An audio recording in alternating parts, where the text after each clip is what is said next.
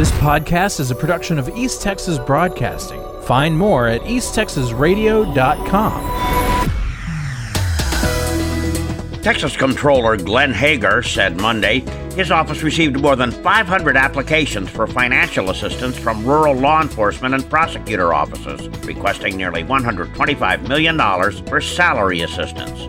These programs will provide financial assistance for supplemental salaries to sheriff's departments, constables' offices, and district and county attorneys' offices in eligible counties. More than 94% of the eligible rural sheriff's offices and nearly 86% of the eligible prosecutors' offices applied for these grant programs.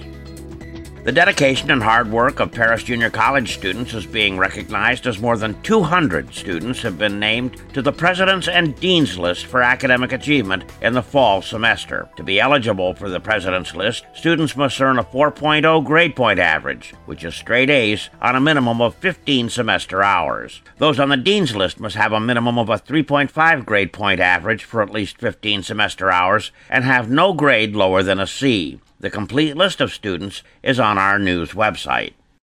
A Murchison man was killed Monday morning in a motorcycle crash in Henderson County. State troopers say 41 year old George Perez was westbound on FM 773 when he failed to negotiate a curve and lost control, crashing into several trees before being ejected from his motorcycle. He was pronounced dead at the scene.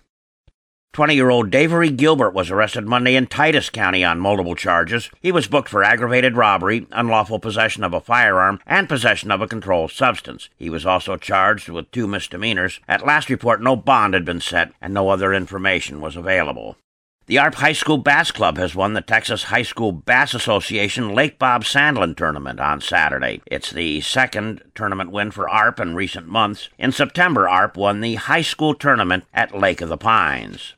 Texarkana police responded after receiving a call that four young men had stolen ammunition from Academy Sports before leaving in an older model gold colored sedan. An hour later, police were dispatched to Ross Dress for less, where an employee reportedly told dispatchers they had seen four guys in red hoodies stealing items from the store, and they also left in a gold car. Officers located the vehicle and four teenagers were arrested. A search of their vehicle turned up ammunition and magazines, new clothes from Ross, and other items stolen from the Burlington coat factory. A fun and educational experience of astronomical proportions is coming to the former Paris High School gym in downtown Paris. Sky Dome, a mobile planetarium, will offer free virtual tours through the solar system daily on Friday and Saturday, March 29th and 30th. Multiple 45 minute show times are available between 3 p.m. and 8 p.m. on Friday and between 9 a.m. and 3 p.m. on Saturday. Visit paristexas.gov slash eclipse or call 903 784 9308 to reserve your free ticket.